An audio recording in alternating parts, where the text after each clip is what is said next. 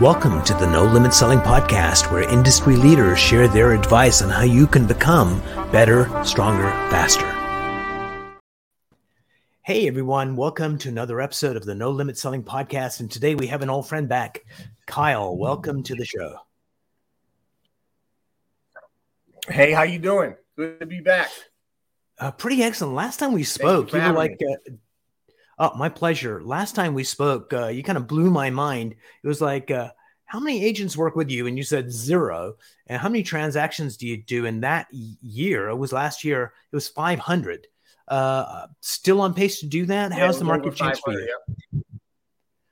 So this year, the market's definitely very different. Uh, we've got a super different market in the sense that we have uh, a lot of a lack of inventory. There's very limited inventory here where we are. So what you're seeing is you're, you're seeing a much harder market to navigate through.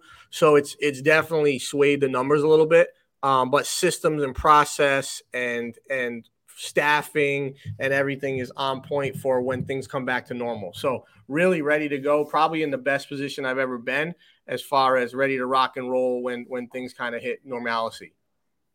So what kind of reduction are you seeing in the market right now? Is like a 20% more or less? 30, 30 to 40. 30 to 40. Okay. Mm-hmm. All right. So one of the things I wanted to talk about today was negotiation because uh, everybody knows the the word, but they don't really know how to do it, and everyone uses the uh, cliche. It's got to be a win-win solution. And so let's talk about uh, what are the common. Well, how do you define negotiations first, and then we'll kind of dig deeper into the topic. So I don't think I don't think per se negotiations have to be a win-win for everyone. I think at the end of the day, um, I'm going to negotiate. I think it's very simple, right? So if I'm going to sell a property, there's a price I'm willing to sell it for, right? So I'm willing to sell you a property for ten dollars. Right. That's my number that I'm willing to sell it for, right? And if I'm willing to buy it for seven dollars but they're willing to sell it for $10 at some point there's got to be some point where the buyer or seller says this deal's never come to go, going to come to fruition. So i think the art of negotiation is understanding that the seller has a, a number in their mind and the buyer has a number in their mind. And it's more about the art of trying to understand what that number is and how to get to that number in a way. So almost looking at the seller and saying okay as a seller i'm assuming they're looking to get x based on their sale price or their listing price. Mm. Therefore, as a buyer, I need to get me, if I'm willing to pay X, I need to start at, at Y and try to get as close to X as I can. Hopefully, they'll come off their number. But I think if you go in thinking you're going to bully the situation, or you're going to go in there and you're going to you're going to prove from your negotiation skills that you can get the seller to accept a certain number, I think it becomes counterintuitive and it doesn't actually get the result we're looking for. So you have to actually understand um, un- be aware of what the situation is, right? How long has the property or how long has the business been on the market? How much activity is there on the business? What is the overall stance of the seller? Is there a dire need to sell? Is there a is there a circumstance that's forcing a sale? So you have to be aware of what's going on to be able to negotiate in a way that's going to be that's going to actually be successful. Okay, that's fair. So let me uh, set the question up. Uh, like this. If I ask the average person, you know, when you're looking for a new job, uh, what's the most important thing that you look at? It's like salary. I need to make sure I get paid this amount. You say, okay, how important is the uh, the team that you work with? Well, that's really important. Uh, how important is you know having a good boss? How important is learning? And oftentimes, money comes down to number eight in the list, and there's things that are more important. But the initial reaction is, price is the most important thing that I'm looking for the wages. So I hear from realtors that, you know, there was like four offers came in and they accepted the third offer that wasn't the highest, but they had a good vibe with the family. So sometimes there's other things that play other than the number. So A, do you find that to be true? And B, if it is, how do you discover that stuff that's underneath the surface that might be important to the seller? So I think at the end of the day, the, those those are what we call contingencies. Those different contingencies in the offer are very important, right? It's not always down to what price what price is the is the buyer willing to pay that's that's one component and that's always not the most important component what is the viability and ability of the buyer to actually close right? What is the viability right. in the buyer to actually get this to a close, closing table and, and actually sign off on the dotted line? Secondly, is how fast or slow is that going to take me to get to that finish line? Third of all, how much skin will the buyer have in the game from the sense of a deposit?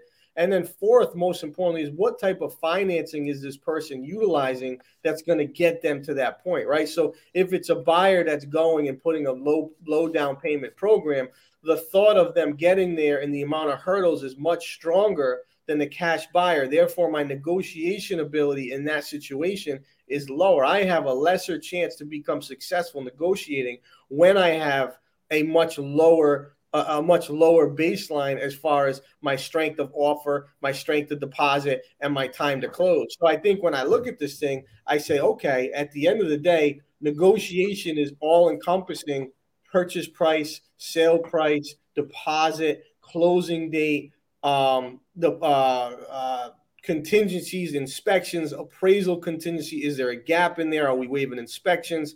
Are, are they willing to pick up the seller's closing costs? What types of things is this buyer willing to do that's actually going to make the seller's transaction smoother and happen in a, a faster period? Love that. And uh, a lot of it's uh, about mindset of uh, the negotiator. Sometimes the enemy ends up being us and we don't negotiate at the level we want. Before we go into that kind of side of the conversation, if you're ready to let go of anxiety, let go of uncertainty, let go of doubt, Mindset Boosters gives you the ability to decide how you act and feel in any situation. Ready to take charge of your mindset? Go to mindsetboosters.com. So, Kyle, you uh, probably interact with a lot of realtors. So, I do. How do you gauge the mindset? Like, there's probably some people that are better negotiators than you. Uh, what are they? What are they doing differently? And there's probably some that have the potential, but whatever reason, their mindset stops them from. Uh, like a good example is sales. Let me set it up first. It turns out in sales that most people after the initial meeting try one more attempt to connect with the person when data shows that it's five additional contacts after you made the proposal to get the sale over the line in traditional sales outside of real estate. But most people give up after one interaction. So it's all about mindset. So, how does mindset play a role in negotiations?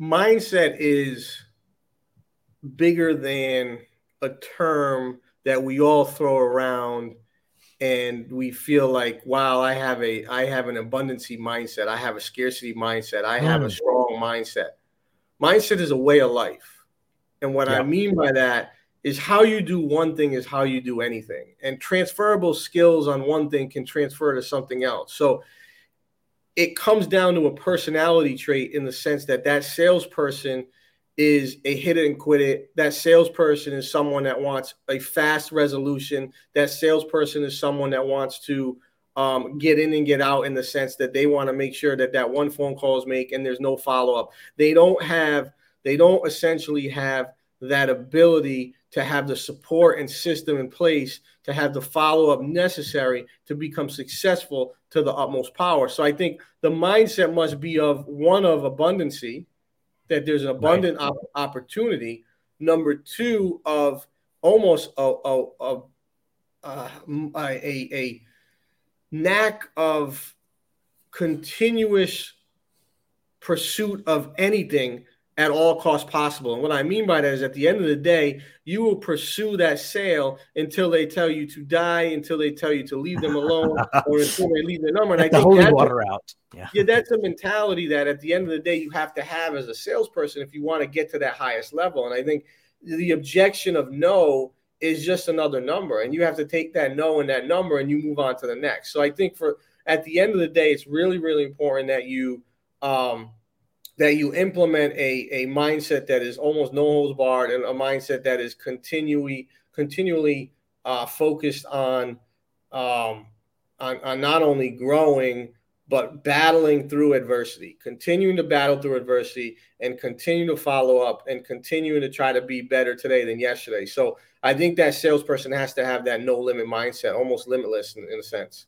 Yeah, I was watching this uh, TV show. It was uh, Queen of the South, and there's this uh, one character, uh, the heroine. I forget her name. Uh, uh, Camila Vargas gives us this dress to go into this really fancy party. And as they're walking in, uh, the woman turns to our hero and goes, Don't let the dress wear you. Wear the freaking dress. Because it was very much mm-hmm. the uh, I look the part, but I don't feel the part. I feel like a fraud.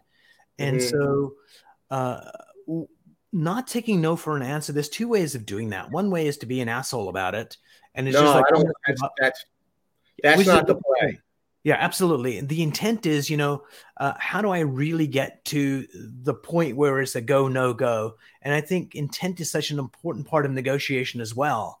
Because some people go into the negotiations and as soon as they hear the first no, it's like, thank God. Okay, I tried. I'm out of here. Right. So how, how would you say you can train yourself to be more comfortable in those situations, uh, to take a breath and actually just experience that negotiation in a way or that sales situation where you are uh, more an observer than just uh, uh, reacting to what's happening. You can almost be thoughtful about it from another vantage point. You've got to be you've got to be proactive. I think you've got to be value added, proactive, right? So you've got to make sure that you're not there just checking boxes. So what I mean by that is to your to your point. Well, I, I did what I needed to do. I got the no, and I move on. Well that's just checking a box, right? It's all about building relationships. Real estate and any sales is a contact sport. The more mm. people you contact, the better opportunities you have. And I think building the relationship and adding value to those folks is is is the most important thing you could possibly do. So it's adding the value by bringing something to the table outside of selling a product that right. makes that that makes you likable, that makes you relatable, that makes these folks, whether it's now or in the future, want to do business with you. So I think that's where you can, from a sales perspective, I'm not a pushy salesperson. I've never pushed anyone to anything. I want to add value to your life and give you different thought processes. I want to give you different perspectives. I want to explain how I can help you get to your ultimate goal. And whether it's now, six months, or six years down the road, I want to be your person for this business, right? So that's what it ultimately comes down to. Be don't be forgettable, be unforgettable and relatable in the sense that you build a relationship that's so strong that they would not go anywhere else. Absolutely. And, uh, you know, that's like uh, real estate 101, but uh, many realtors do it so badly. So, what are the five things to consider to really build that relationship? Uh, so, so I'll kick kick it off. I think one of the things that there's so much data out there in real estate uh, that is overwhelming in some ways. So if you as a realtor can provide your client an insight, because uh, uh, you know data is data, but analysis is really important. So you can make a better decision. So you can add value in that way. It adds to the relationship. Uh, what would be some other ways to really build that bond?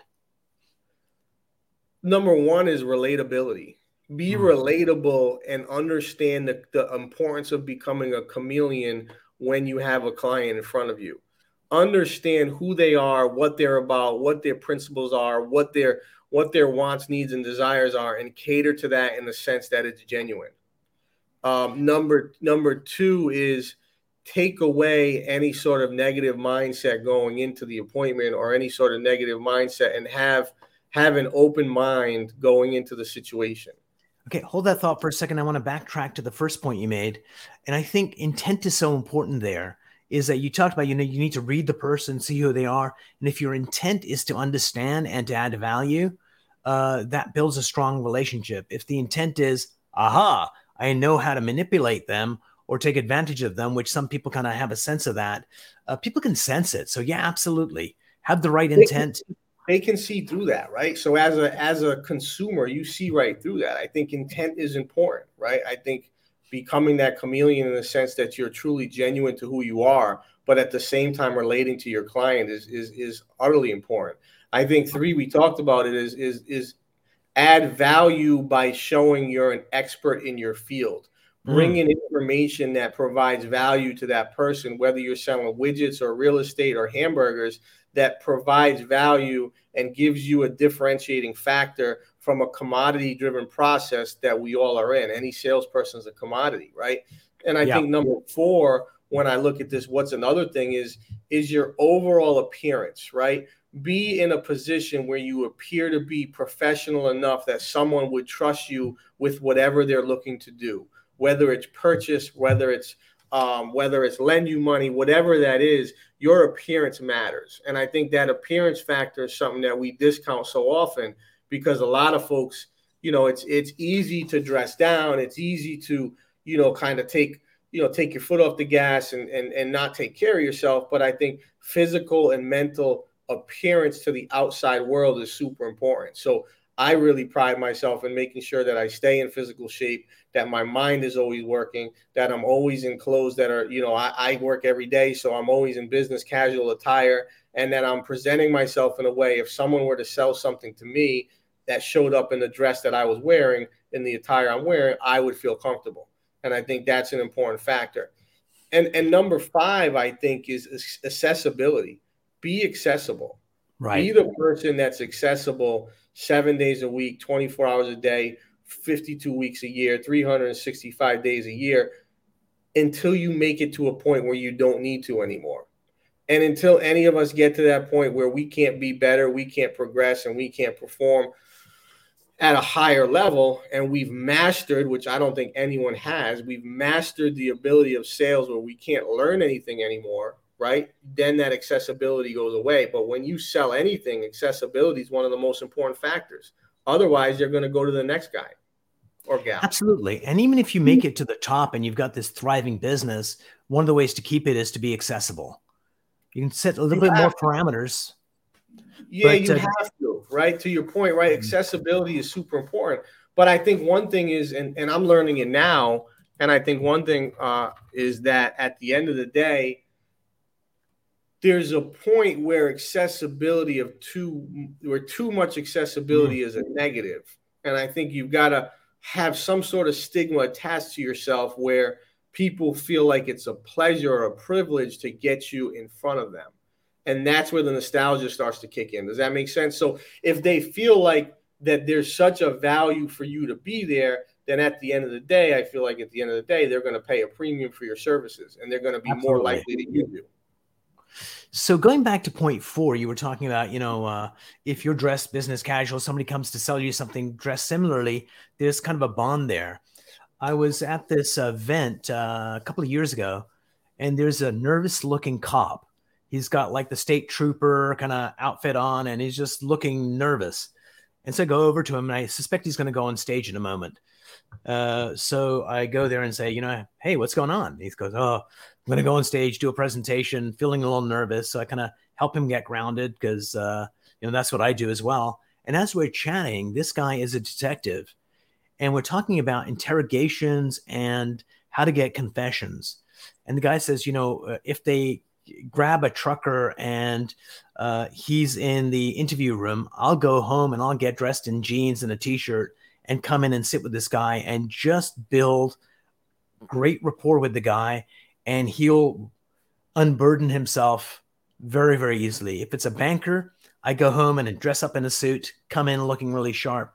And there's something about having people at the same frequency Level. as you. Yeah 100%. yeah. it's it's, uh, a, it's a known fact right? People want to do business with people that are similar to them. And if you and can't you essentially understand them. You understand you're my brother. You understand me. Yeah. Right. You understand me. I have a trust i entrust you i i i want to work with you. We speak the same language. We understand each other. We're we're on the same level. We're in the same frequency. And i think it's important to realize when you're a salesperson you've got to understand when you should abort the mission as well. I think there's situations where there are going to be situations in the future or in the present or have been in the past where that form of frequency does not match up. And that transaction is going to be a disaster because the two frequencies do not relate. Right? right. They just they just don't match up. And I think I've had that happen to me in the past. And I think aborting that mission is a very difficult thing when you want to sell and you want to go out there and crush and and, and perform at a high level but at the same time, it takes away some of the stress that's going to happen in the future.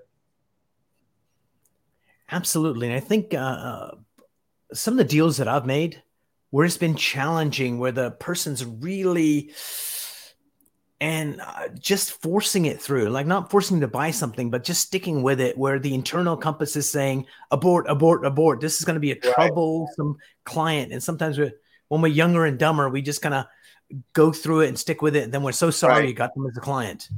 Right. I mean, and that happens. It happens. It happens to everyone. So, Kyle, as you're, uh, I'm going to use the term treading water only. Uh, uh, something you articulated at the beginning of our interview is we're all prepped, ready to go. This market's going to change and pick up, and when are we ready to just uh, take off? So, how do you keep your troops, the people that you're leading, uh, from uh, losing a level of confidence or certainty? So, part of the leader is to basically uh, get them to suspend their fear so they go on the journey with you, especially in tough times. That's what you need. To. So, how are you doing that? I work harder now than I've ever worked. And I, I'm more proactive now than I've ever been. And we're more on the offense than on the defense. And we're out there trying to proactively gain relationships, build business, build sellers, build buyers, get systems in place, diversify our income, grow 13 streams of income, have different businesses running at the same time, give opportunities for our staff to bring in different deals and different investment opportunities. We're doing development stuff, we're doing flip stuff, we're doing rental stuff, we're doing we've got 285 agents. So by showing my staff that I will not lose, I will not quit, they will follow suit. By having a a, a mentality of win at all costs in the sense of not by hurting anyone, screwing anyone, but doing what it takes on my moral compass to be better than what I was yesterday and better tomorrow than what I was today. I think that that becomes through osmosis some somewhat contagious. Absolutely. Thank you for sharing that. It kind of reminds me of somebody I remember watching the Flintstones. It was like a million years ago the show. And there was this phrase in it uh, where uh, Fred Flintstone is uh, trying to figure out how to be a business guy. So it's like, you know, uh, buy low and sell high was his thing.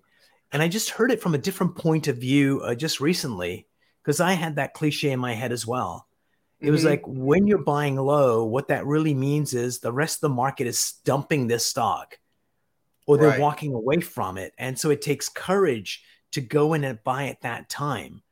And when everybody is uh, the market's really expanding and you get a sense of it's reached the peak everybody is still buying and that's when you uh, jump off. So it takes courage to do that. It's not so simple as buy low sell high. So you doubling down and working harder now uh, a is the behavior you want from your people but also uh, provides hope and certainty to them as well right it's it's a major contrarian play. Yeah, it's a huge contrarian play, and I've lived my whole life being a contrarian. I've I've always believed. No, you haven't. Well, Sorry, I was being a contrarian.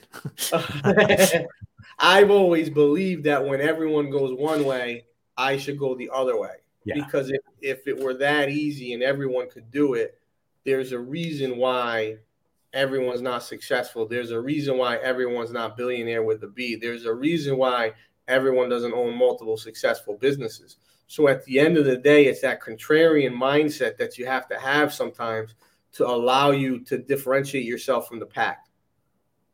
Absolutely. So I'm going to take a sharp left turn before we end our uh, session today. Uh, how valuable are Google reviews? Super valuable. Review, reviews are we're actually hiring a new Google business person uh, this week coming up because my Google page, my business, that whole spiel and, and, and that whole section of the business becomes more and more valuable as time goes on, as people become more and more astute to how important reviews are. So at the end of the day, Google reviews, Yelp reviews, Yahoo reviews, Zillow reviews, all that stuff is indi- indi- uh, is going to indicate how successful you are going to be in the future. So when Joe homeowner goes on the mar- goes on to look at uh, real estate agents and they see Peter has 10 reviews, Kyle has 400 reviews, Kyle's a 4.9 star, Peter's a 3.5 star, there's a way better chance they're going to work with me. So Google reviews are are integral parts of your business no matter what you're doing. So uh, your best guess uh, you mentioned 200 and some odd agents. Do they work with you or with you? Like, I own a brokerage that has 285 agents. Okay, so that this gives you a good snapshot into this. So, uh, out of those agents that do transactions, what percentage of transactions actually get a review written? Because sometimes we have the best of intentions. Kyle, yeah, I'm going to write you a review, and some, you know, life gets in the way. I'm 25, moving. 25 percent. Okay, are most of those uh, transactions done in your office or at coffee shops or title companies? Uh, they're mostly in the office. They're mostly at title companies. Okay, good to know. I'm working on a project to, you know, how to up that number uh, from 20 some odd percent to like 80 percent. And also should be 100%. Should be 100 percent, absolutely. And yeah, how to make that happen. And uh, uh, as it comes into, so we're launching a kiosk that'll be sitting at the title company or the real estate office where when the transaction's done and people at the height of their experience of, oh my God, we got this house just walk them over to the kiosk, press a button.